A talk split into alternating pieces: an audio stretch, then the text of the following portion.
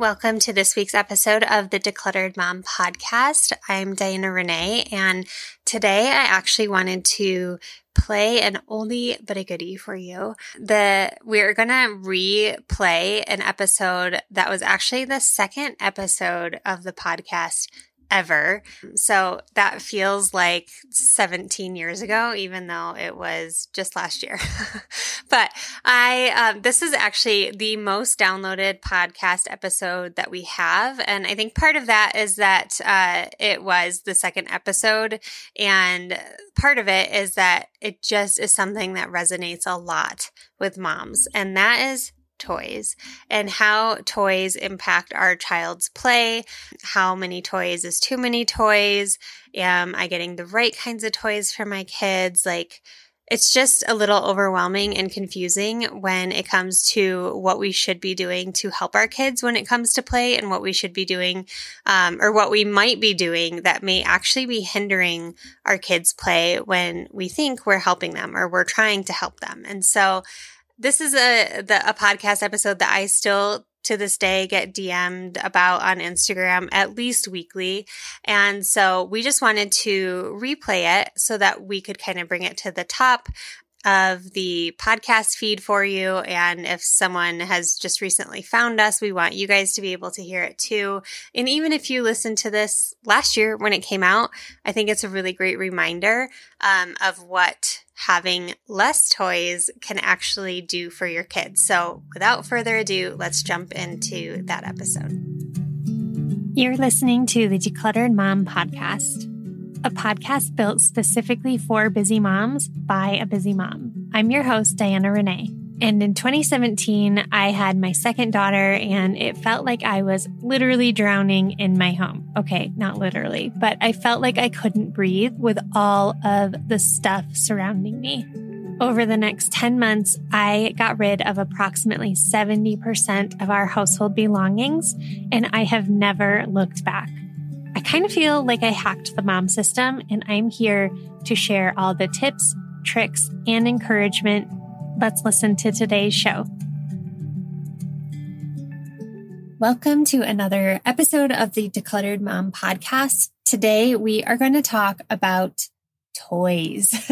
this is like a love hate relationship topic for so many of you. And I totally understand that, but I think it's an important one. So we're going to talk about it. Prior to my decluttering journey, I didn't really understand any type of correlation between how many toys my kids had and how well they played or how independently they played or how creatively they played.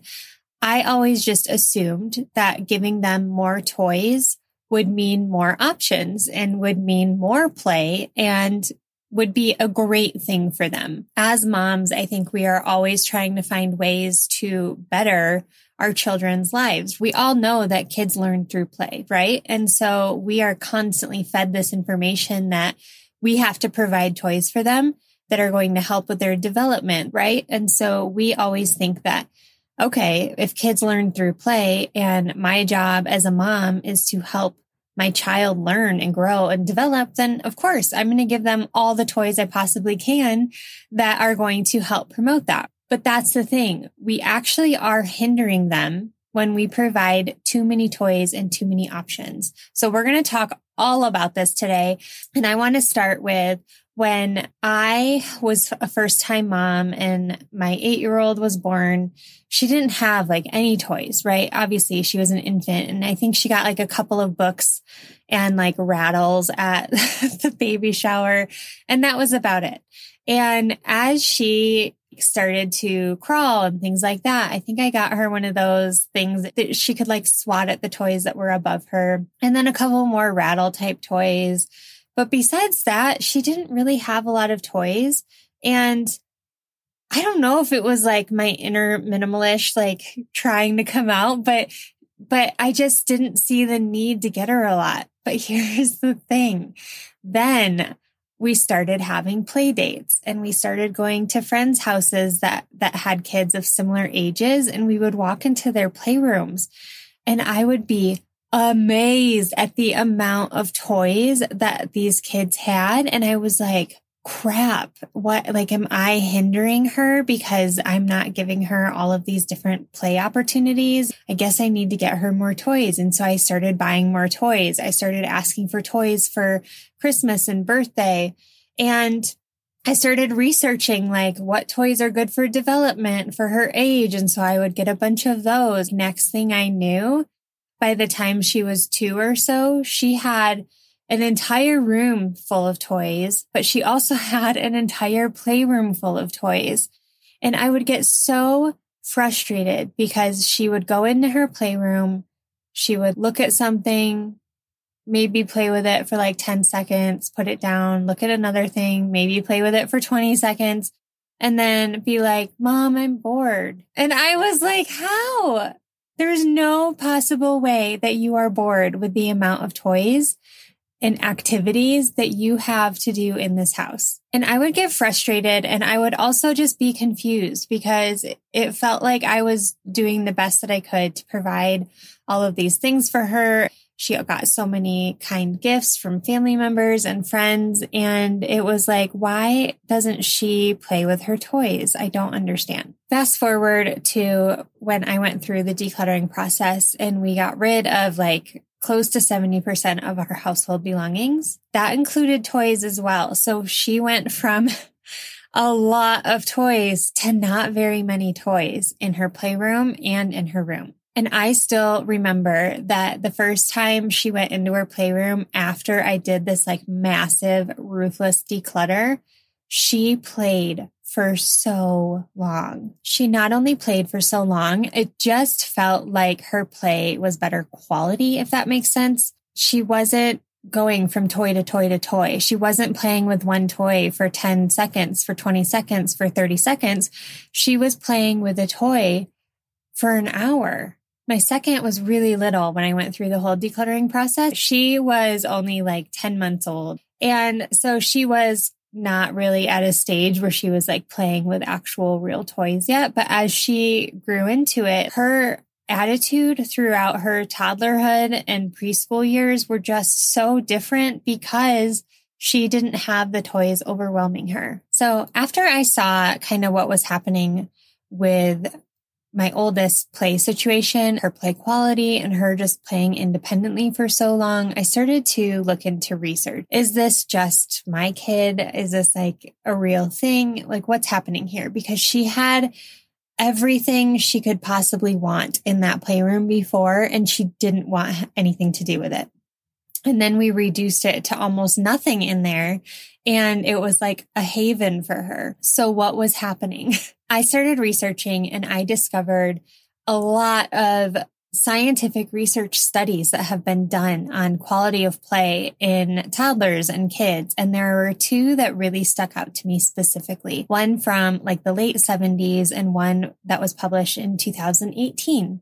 And they were similar studies. They were done in similar manners, but slightly different. And essentially they took toddlers. So I believe it was 18 to 30 month old toddlers. So basically two years, give or take six months. These toddlers were given two separate play situations on different days at different times, and they varied the times and days to kind of control the study and make it an accurate study. The first play situation, they were brought into a room with not a lot of toys. And I'm not going to tell you the number yet because I want to talk about kind of the findings first. So they were put into a room with not a lot of toys for 10 minutes and they were just given like free play time. They could just go play with whatever toys that they found. And then they just kind of examined and watched them and saw how they interacted with the toys in the room. The second situation is they put them in a room with a lot of toys and then they observed how they played, how they interacted with the toys, what they did with the toys.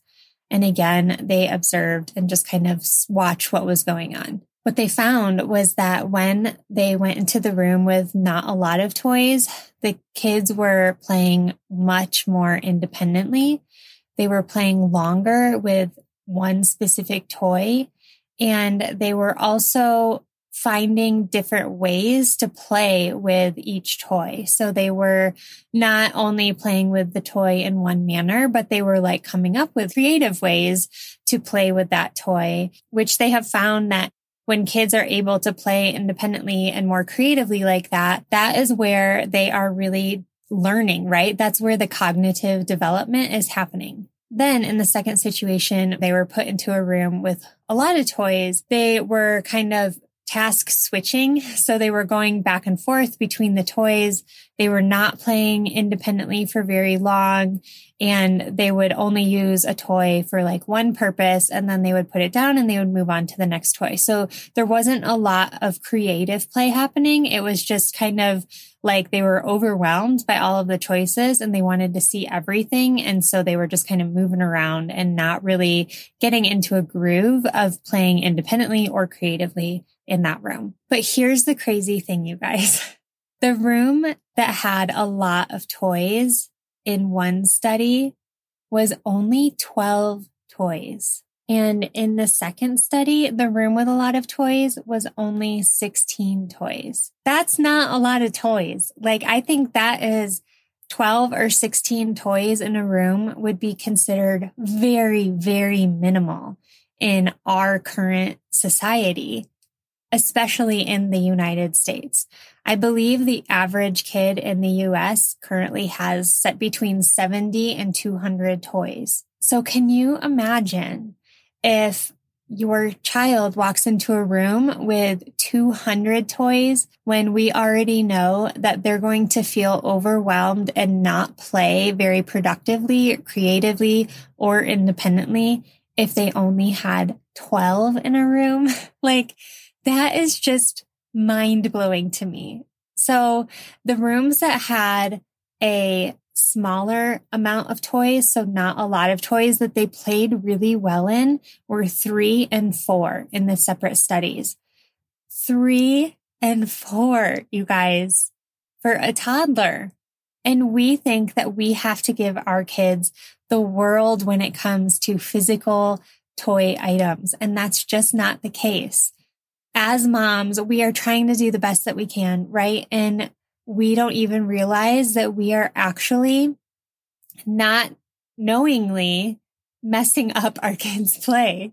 I had been doing it for years and years, and I even fall into that trap sometimes still as my kids move into new phases of life and new interests and things like that. Sometimes I still fall into the trap of providing too many toys or too many things that they're interested in, even though I know that giving them less is actually what's going to keep them happy and playing creatively and allowing them to develop through play in a really, really great independent way. Think about when our kids are babies or they're, you know, starting to be like toddlers, they're starting to crawl around or starting to walk.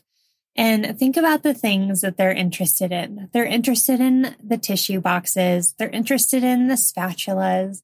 They're interested in the things that you're like, why do I even buy you toys? Who of you have said before with your kids when they were little, like, why do I even buy them toys? All they want to play with is household objects. And I think that that's a really good P indicator. Our kids don't really care. They would rather play with those small things because they can find really creative uses for them. And if they're not overwhelmed with all of the options, then it's better for them. Think about when you walk into a closet and you have so many clothing items and you know you need to declutter, but you haven't yet. And you really love clothes and you really like having options but when you walk into your closet, you feel really overwhelmed. It's almost like a sensory overload, right? And, and it makes you feel frustrated. It can put you in a bad mood and you may try on like seven different things and you still don't know what you want to wear. That's kind of how our kids are feeling when they're walking into their playrooms and they just have too many options. I think that it's important as we're talking about toys to kind of release the guilt over this though, because I think it's really easy to feel like, well, shoot, like I was trying to do, I was trying to do something good for my kids. And you're telling me like I'm messing up their play. And that's not my intention at all. I think it's really encouraging to hear they don't need a lot and that's going to actually help them. It's just a matter of getting to that place if they already have a lot of things, right? And so going through and decluttering the kids' toys with them, I always encourage kids being involved is really going to be key moving forward and then not bringing new items into the home. Another thing that kind of reminded me that kids really don't need a lot of toys is anytime we have gone on vacation or a road trip or to go visit family and we don't really bring toys with us, like maybe a couple, maybe like a favorite stuffed animal and then like one or two small toys. But that's it because we're going somewhere and we're not going to like pack an extra suitcase on a cross country flight for toys, right? And so we do that. And then the kids have a great time and they like find things to play with. And we go for a hike. They end up playing for three hours with a stick. Kids are creative by nature. And so we want to make sure that we are fostering their innate curiosity and their natural creativity instead of trying to overload them with all of the toys that are actually hindering them after all. So I hope this was encouraging to you. Again, this is not in any way intended to make you feel bad if your kids have a lot of toys. Let me remind you that we had a incredibly packed playroom plus bins and bins of toys in the basement to rotate in and out, plus a bedroom, kids' bedroom full of toys. So I am not like I was in your shoes if you are someone who is dealing with a lot of toys at this point and there absolutely is a way out and it is not a shameful thing to have provided your children with things that are going to, that you thought were going to help them. But I think it's just really, really interesting to see how we can actually foster a completely different childhood for them when we take away the excess, the confusion, and the sensory overload. Thanks for hanging out and listening to the Decluttered Mom podcast. If you enjoyed this episode, it would mean the world if you could write a review or share this episode with a friend or your Instagram stories. And if you're on Instagram, be sure to follow me at the.decluttered.mom and send me a DM to say hi. I'd love to hear what you thought about today's episode. I hope you'll come back next week and hang out with us again.